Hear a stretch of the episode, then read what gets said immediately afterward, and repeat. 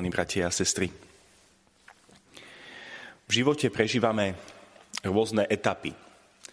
Niektoré etapy nás tešia, iné sú pre nás veľmi namáhavé a ťažké.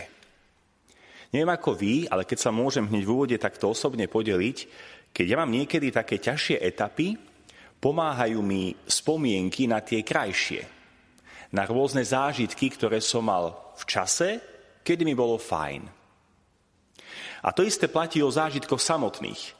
Keď niekedy prichádza do života ťažký zážitok, ťažká skúsenosť na akékoľvek úrovni, môže nám pomôcť okrem iného aj to, že máme v sebe akýsi náboj pekných zážitkov z minulosti.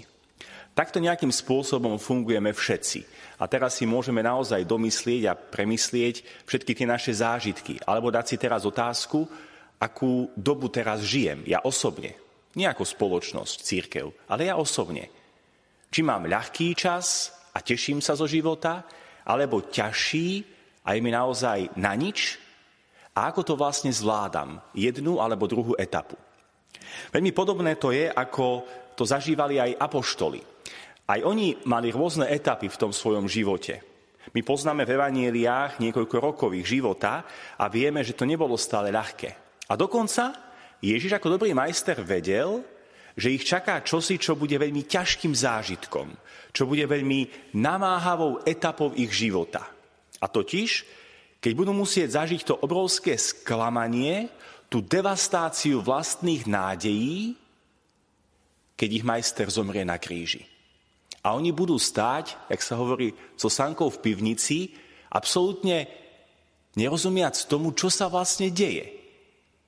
Ako je to možné, že ten Mesiáš, ten, komu sme verili, je zrazu odvisnutý na kríži.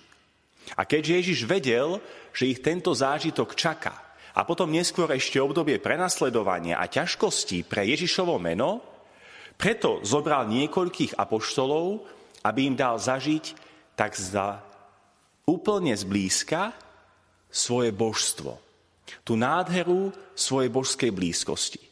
A verím tomu, že všetkým apoštolom, nielen tým trom, potom pomohli tie zážitky s Kristom v tej krásnej dobe, keď bolo ťažko, keď im naozaj bolo na nič. Čo to znamená pre nás, milovaní bratia a sestry? Rovnako aj my niekedy musíme vystúpiť v našom živote na Kalváriu. Keď si niekto v úvode kázne povedal, že ja mám iba tie krásne etapy života, tak musím mu oznámiť, že tie ťažké ešte prídu. Lebo neexistuje na svete žiadny človek, ktorý by naozaj prešiel životom len tak, ako by ružovou záhradou, lietajúc 10 cm nad zemou. Každého z nás čaká nejaká kalvária. A tí, ktorí ju niekedy prežívame, vieme, o čom to presne je. Čo vtedy robiť? No presne to, čo nám dnes Ježiš na túto pôstnu nedelu dáva ako návod. Skúsiť nechať v živote pôsobiť Jeho, skúsiť nechať jeho, aby nám dal zažiť seba samého. Teraz si možno poviete, no ale ako sa to robí? Veď to je Božia záležitosť, to je Božia robota v našom živote. Čo môžem urobiť ja preto, aby Boh mi dal zažiť seba samého? Aby som zažil aj ja nejaký duchovný zážitok, o ktorom hovoria kňazi, reholné sestričky, mnohí duchovní ľudia. Čo urobiť preto, aby som zažil vo svojom živote, tak povediac, Kristovo premenenie, čo si hlboko blízke s Bohom. No a na to sú časti dnešného Evanielia ako uliaté. Na to sú body z dnešného Evanielia krásnym návodom. Najprv musíme vstúpiť do ticha. Podobne tak, ako Ježíš s apoštolmi vstúpili na horu do ticha. Jednoducho v hluku tohto sveta Boh nemôže hovoriť. Možno ani nechce. Ale keď vstúpime do ticha svojho vlastného srdca, aj do toho praktického ticha možno svojej izby alebo kostola, vtedy Boh môže hovoriť. Vtedy sa Boh môže priblížiť.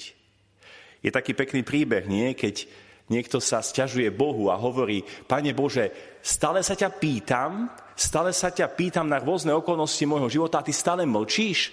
A vtedy Boh hovorí, no ako ti môžem čosi povedať, keď stále kecáš, keď stále dávaš otázky. Niekedy potrebujeme stíchnuť a len počúvať. A dôležité je pochopiť, Že to nie je len ticho z hluku tohto sveta, ale častokrát aj ticho od svojich vlastných starostí. Akési vnútorné vyprázdnenie. To je prvá podmienka, ktorú máme splniť my, aby Boh mohol prísť bližšie. Potom ďalšia podmienka je uvedomiť si a uznať Boží majestát. Podobne ako apoštoli uznali Kristov majestát, jeho veľkosť a v pokore svoju maličkosť. To je základný postoj voči Bohu. Mať v srdci hlbokú pokoru, uvedomujúci, že veľké veci v mojom živote môže urobiť iba Boh. Alebo ako sme z tohto miesta pred pár týždňami uvažovali, že absolútne môže pomôcť iba Boh. No a potom ďalšia podmienka je ísť do toho ticha s Ježišom. Mnohí ľudia totiž hovoria, veď som často v tichu, veď žijem sám. Ale nie si tam s Kristom. Často sa to naozaj stáva. Je dôležité ísť do ticha, ale byť tam s Kristom. Jednoducho počítať s ním. Počúvať, čo hovorí on. Byť citlivý na to, čo je jeho vôľa v mojom živote. No a ak tieto tri podmienky splníme, potom máme obrovskú šancu, že nám Boh dá zažiť seba samého ešte hĺbšie, ešte extatickejšie, ešte krajšie ako doteraz.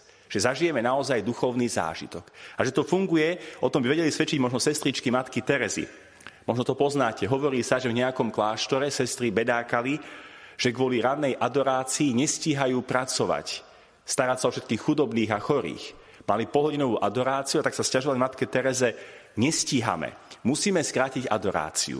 A tak matka Teresa sa zamyslela, asi to aj premodlila a potom nariadila, od dnes sa budeme modliť celú hodinu. A sestry neskôr svedčili, že stíhali všetko oveľa ľahšie.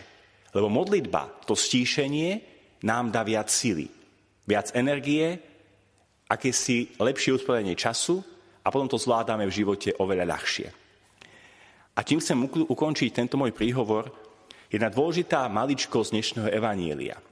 Totiž mnohí ľudia, špeciálne my katolíci, si myslíme, si myslíme niekedy, že potrebujeme veľa duchovných zážitkov, ale ostávame pri nich. Zabúdame na to, že Kristus potom nedovolil apoštolom ostať v tom duchovnom zážitku, ale povedal, choďte dole do života. Choďte robiť niečo praktické. Tam dole máte povinnosti. Nemôžete ostať iba na vrchu. Musíte zostúpiť do reality svojho života aj do reality životov ľudí, ktorí žijú okolo vás. A to je posolstvo pre nás. Aby sme potom, keď niečo pekné zažijeme, vedeli ísť naozaj pracovať.